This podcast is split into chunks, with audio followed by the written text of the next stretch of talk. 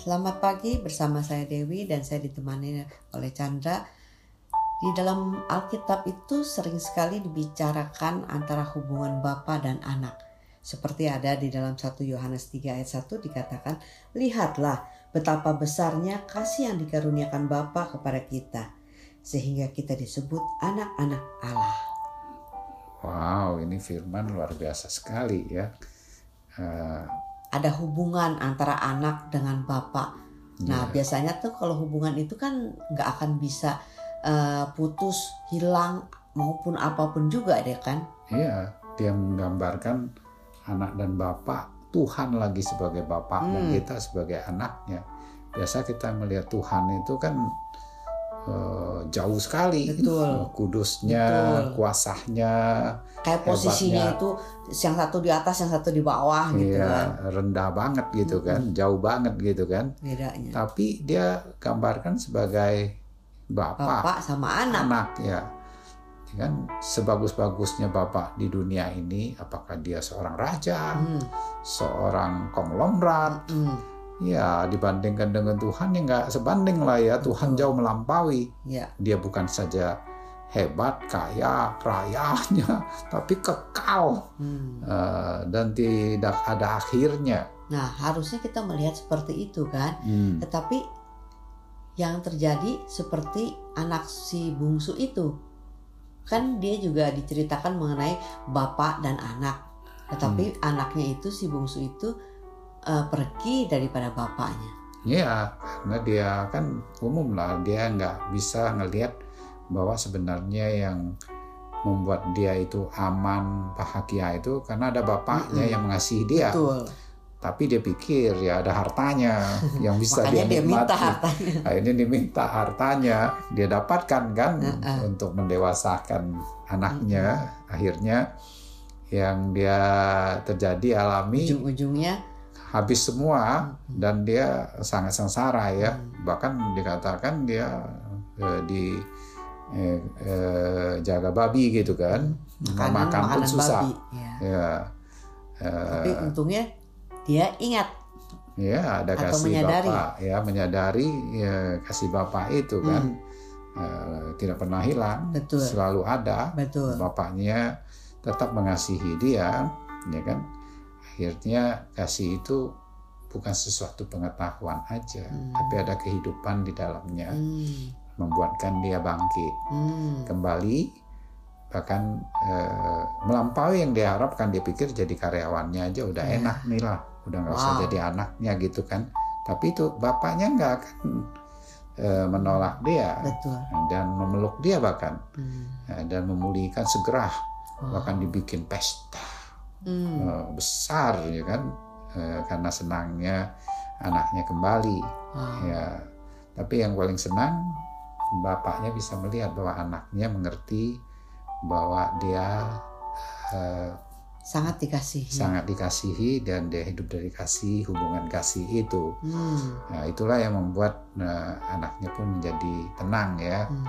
uh, bisa terpenuhi hmm. cukup dan tidak ada yang khawatir. Amin. Samalah hidup kita ketika kita menyadari besarnya kasih Bapak yang telah menjadikan kita sebagai Anak. anaknya yang dikasihi. Apa sih yang perlu dikhawatiri dalam hidup ini? Wow. Kita jalanin aja bagaikan hidup setiap hari dalam pesta sebenarnya. Wow, amin. Amin. Selamat pagi bersama saya Dewi dan saya ditemani oleh Chandra. Kita baru saja melewati uh, perayaan yang namanya Valentine ya. Biasanya hari itu banyak orang mengungkapkan kata-kata kasih sayang untuk bisa mengingatkan atau menimbulkan kembali rasa sayang satu dengan yang lain, baik anak muda, orang tua, pasangan, atau teman, dan sebagainya. Nah, kalau kita bicara mengenai kasih sayang itu yang untuk bisa dinikmati itu seperti apa? Ya, tentu ya semua orang tahu ya kasih itu sesuatu yang indah yang bisa uh, yang diinginkan untuk bisa dinikmati terus menerus. Ya, nggak cuma sesaat. Nggak sesaat, tapi uh, Valentine kan orang seakan-akan mengingatkan hmm. uh, biar bisa menikmati senantiasa atau mengembalikan yang sudah tidak bisa dinikmati atau hmm. sudah tawar gitu ya. kan kasih sayang yang udah tawar ya. Ya jadi teringat nih jadinya. Pertama kali Tuhan melakukan mujizatnya oh, tahu nggak di mana? Ah, di pesta kanaan ya. itu? Kayaknya di luar batas manusia itu bisa memulihkan kasih yang mulai hmm. menurun itu. Betul. Ya kan? Uh, kalau kita lihat ya memang kasih manusia itu ada batasnya kan hmm. Eh, manisnya itu ya lama-lama jadi tawar lama-lama jadi tawar dan bisa menimbulkan konflik yang ada yang berkepanjangan kalau nggak mengerti eh, sebenarnya Tuhan sih nggak menginginkan hmm. manusia eh, kehilangan kasih itu hmm. nah, tapi kalau dia menyadari bahwa dia nggak bisa tuh hmm.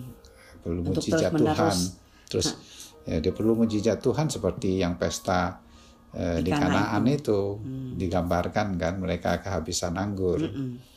itu tandanya ya kalau di zaman itu ya nggak bisa jalan lah itu ya, hmm. acara itu ya, istilahnya kehilangan lah kalau kita zaman sekarang indikasinya Mm-mm. Ya, hanya air doang, mm. tawar. Tawar, nggak ada rasa. Nggak ada rasa nah, lagi. Mengasihi hubungan. dengan tidak ada rasa, mana mungkin? iya, jadi ya biasa aja dianggap yeah. hubungan yang biasa-biasa aja jadinya mm. kan.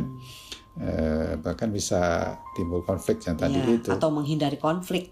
Iya. Ya, nah, tapi Tuhan kan nggak menginginkan seperti itu. Mm. Dia menginginkan bukan saja uh, tetap manis, bertambah manis dan terus manis toh. Wow.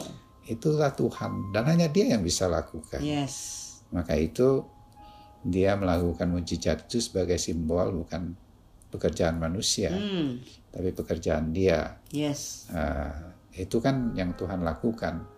Kita sebagai manusia yang kehilangan kan hubungan dengan Betul. Dia, sehingga Dia datang sebagai manusia menebus. Kita menerima hubungan kasih Dia yang kita bisa nikmati dengan dia. Hmm. Di situlah kita mulai bisa menikmati anggur baru wow. itu dengan uh, rasa kasih hidup. yang manis yang dan terus menerus. Yang manis, yang terus menerus. Itulah mujizat namanya. Itulah mujizat. Nggak perlu nunggu sampai Valentine ya. Setiap hari kan bisa dinikmati walaupun ya bagus aja ada yeah. Valentine itu. Itulah uh, bukan lagi uh, apa uh, mujizatnya harus ditunggu susah payah begitu mm -hmm. tapi dia yang sudah ada di dalam kita itulah mujizat anggur surgawi itu mm. yang bisa kita nikmati dalam hubungan khususnya dalam pernikahan dalam hal ini. Wow, amin. Selamat pagi bersama saya Dewi dan saya ditemani oleh Chandra dalam baru setiap pagi. Dengan keadaan sekarang ini, COVID, belum selesai, eh ditambah lagi dengan banjir. Nah, kalau kita tidak bisa memahami besarnya kasih Tuhan, pasti respon kita itu akan berbeda. Seperti dalam Efesus 3 ayat 18, Aku berdoa supaya kamu bersama-sama dengan segala orang kudus dapat memahami betapa lebarnya dan panjangnya dan tingginya dan dalamnya kasih Kristus. Iya, memang uh, ayat ini cukup menarik ya hmm. karena hidup kita ini eh, nggak uh, pernah lepas daripada masalah ya Betul. ada yang besar yang kecil nah, covid itu termasuk besar banjir Betul. sampai orang ada Harus kehilangan mengungsi. rumahnya mengungsi hmm. macam-macam gitu kan uh, permasalahan yang terjadi sehingga umumnya orang akan berpikir kan mana pertolongan Tuhan hmm. yang dikaitkan dengan kasih Tuhan. Tuhan. Ya, padahal Tuhan mengasihi, cuma nggak memahami. Sama lah ya kalau kita eh, ngadapin satu hubungan, eh, kita nggak mengerti dia mengasihi kita, pasti responnya berbeda. Pasti responnya berbeda. Iya. Padahal dia mengasihi. Betul. Ya, kan? ada kejadiannya juga seperti cerita di si anak sulung itu kan Yeah. Dia berpikir dia sudah begitu uh, luar biasanya memberikan dirinya bagi uh, bapaknya, eh kelihatannya responnya kok bapaknya kasihnya malah nggak nggak se, se apa setimpal lah dengan apa yang dia lakukan. Iya, maka itu dia memahaminya kan kasihnya itu sebatas dengan pemahaman dia sebagai hmm. anak bahwa gua udah kerja uh, sebegini kok bapak itu hmm. memperlakukan adiknya dengan pesta lebih lagi. lebih kasih gitu ya. marah lagi ini nggak adil ini. Padahal bapaknya memberikan lebih daripada yang dia bisa kerjakan kan? Nah. namanya bapak. Betul. Semua yang dimiliki ya dimiliki oleh anaknya. Hmm. ya kan? Uh, tapi dia nggak memahami kasih itu. Dia berpikir dari kekuatan dia yang dilakukan untuk dia dapatkan. Itu sangat terbatas. Hmm. uh, maka itu uh, dia jadi kesal lah kan kesel sama bapaknya. Hmm. Responnya negatif jadinya Responnya kan? juga sama adiknya. Sehingga di tengah pesta pun dia marah-marah ini. Nah, kan beda kalau dia mengerti bahwa ada kasih bapaknya yang begitu lebar, yang panjang, begitu, tinggi, besar sekali gitu kan. Sehingga Paulus itu sekalipun ya dia ada hmm. di penjara, dia nggak terpengaruh oleh penjara itu hmm. karena ada sukacita kasih Tuhan itu jauh lebih besar hmm. yang dialami hmm. dalam hidup dia hmm. nah, sehingga sederhana aja ya dalam hidup ini kalau kita menghadapi berbagai situasi kondisi hmm. eh, lihatlah bahwa ada kasih Tuhan yang begitu besarnya dia sudah berikan hidup dia Kristus yang tinggal di dalam hidup kita ini. Sehingga kita bisa melewatinya. Mm-hmm. Bahkan ada cara Tuhan bahkan menyatakan kemuliaannya di balik semuanya ini. Nah, itulah uh, cara kita itu melihatnya kasih daripada Tuhan dan memahami itu arti menikmati kasih Tuhan itu sendiri ya kan. Bahwa dia mengasihi kita, kasihnya besar dan hidup di dalam hidup kita. Amin. Amin. Selamat pagi bersama saya Dewi dan ditemani dengan Chandra. Nah, kalau kita bicara mengenai kasih, biasanya orang tuh ingin mengasihi ya dengan segala cara, dengan segala perkataan, dan segala tindakan. Tapi sebenarnya bisa nggak kita mengasihi dengan segala uh, yang tadi saya katakan? Karena di 1 Korintus 13 ayat 3 dikatakan, dan sekalipun aku membagi-bagikan segala sesuatu yang ada padaku, bahkan menyerahkan tubuhku untuk dibakar, tetapi jika aku tidak mempunyai kasih, sedikit pun tidak ada faedahnya bagiku. Wah, gimana nih? Iya, itu luar biasa juga ini uh, firman ini ya. Untuk uh, orang sampai melakukan sejauh itu uh, harusnya udah sangat luar biasa memberi segalanya hmm. dan mengorbankan dirinya uh, sepertinya sia-sia kalau tidak dilakukan dengan kasih. Kita ngelihatnya uh, banyak juga orang yang uh, tidak sanggup ya hmm. melakukan sejauh itu ya. Uh, walaupun ada di cerita di Romeo and Juliet itu cerita kan sampai mau memberikan nyawanya untuk kebersamaan iya tapi kalau kita ngelihat diri kita sepertinya nggak pernah bisa sampai ke hmm ke sana ya. Yeah. Uh, firman ini sangat berat untuk bisa dilakukan. Betul. Nah, tapi kan ini firman itu selalu kabar baik. Hmm. Kabar baik kalau kita melihatnya kepada juru selamat ya. Kita nggak bisa kita ada lihat juru selamat, kita tahu Kristus ya uh, melakukan semuanya kasihnya kepada kita. Dia memberi segalanya dan memberi dirinya. Pada prinsipnya sebenarnya kita udah uh, secara roh udah mati kan hmm. dan juga uh, nggak punya apa-apa kan hmm. uh, tapi uh, karena kasih dia dia mau uh, datang dan uh, mati dan memberi segalanya menembus kita sehingga kita memiliki hubungan dan kasih kehidupan yang baru ya hmm. uh, hidup dia itulah yang membuatkan kita memiliki kasih dia kasih yang tanpa syarat kasih yang melebihi jauh daripada segala tindakan ya kan? Iya, kasih itu yang memenuhi ketika kita percaya bahwa kita bukan dari kita yang bisa, tapi dari Dia uh, yang sudah lakukan dan memberikan kasih itu, hmm. yang sudah ada di dalam hidup kita, uh, sehingga kita akan digerakkan ya oleh Roh Kudus itu karena ada satu kehidupannya sehingga seperti kayak orang jatuh cinta juga nggak usah dipaksa-paksain kan dia Hmm. datang aja Hmm. tapi bedanya kalau di sini Tuhan Yesus sudah berikan kasihnya kita percaya kepada dia ada caranya dia eh, memenuhi dan melimpahkan kita dalam berbagai wujud ya. Apakah kita punya menerima apakah kita memberi apakah kita berkata apakah kita melakukannya. Tapi bukan lagi dari eh, kekuatan kita untuk mengasihi tapi kekuatan hidupnya Tuhan dalam hidup kita yang kita percayai menyatu dengan hidup kita dengan kasihnya Dia. Nah, itulah yang mengakibatkan firman yang di 1 Korintus 13 ayat 3 ini seperti berat tapi sudah dilakukan. Kita harus berbahagia kita memiliki satu kemampuan dari kasih Tuhan yang diberikan dalam Hmm. hidup kita. sehingga kita bisa untuk mengasihi sesama kita, mengasihi Tuhan kita dengan kekuatan yang sudah diberikan oleh Roh Kudus ya, bukan Ah. dari diri kita. Ya, amin. Amin. Selamat pagi bersama saya Dewi dan saya ditemani dengan Chandra dalam baru setiap pagi. Nah, kalau apa yang dinamakan mengasihi itu kan ada batasnya. Gak ada yang gak ada batasnya di dunia ini. Apa pun juga pemberian, entah itu pemberian, entah itu eh, apa namanya eh, mengasihi, pasti ada batasnya.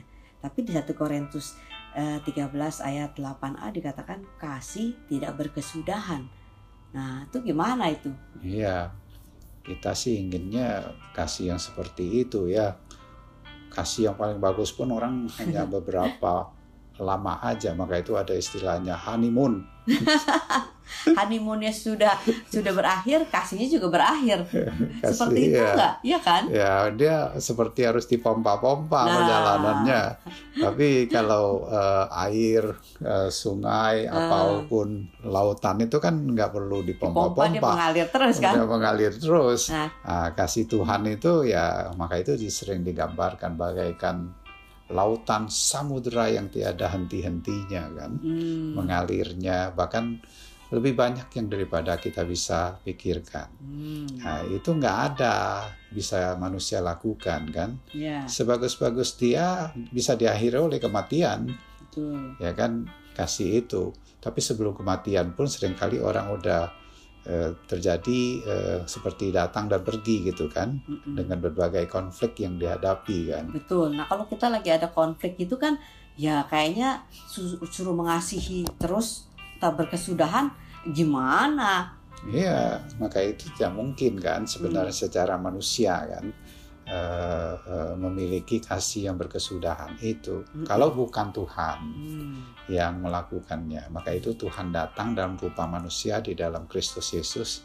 Dia itu melakukan apa yang tidak mungkin manusia lakukan dan diinginkan yang telah hilang oleh kejatuhan Adam itu. Hmm. Maka itu dinamakan penebusan melalui kematian dia. Akan kasih dia kita menerima sebagai ciptaan yang baru. Eh, kasih yang tak berkesudahan Berkesudahan. itu sudah ada di dalam hidup kita. Hmm. Cuma ya kadang-kadang kan kita merasakan ya kan nggak ada eh, kasih lagi nggak ada kasih lagi. Nah, kalau kita ketika lagi honeymoon, wah kasihnya melimpah.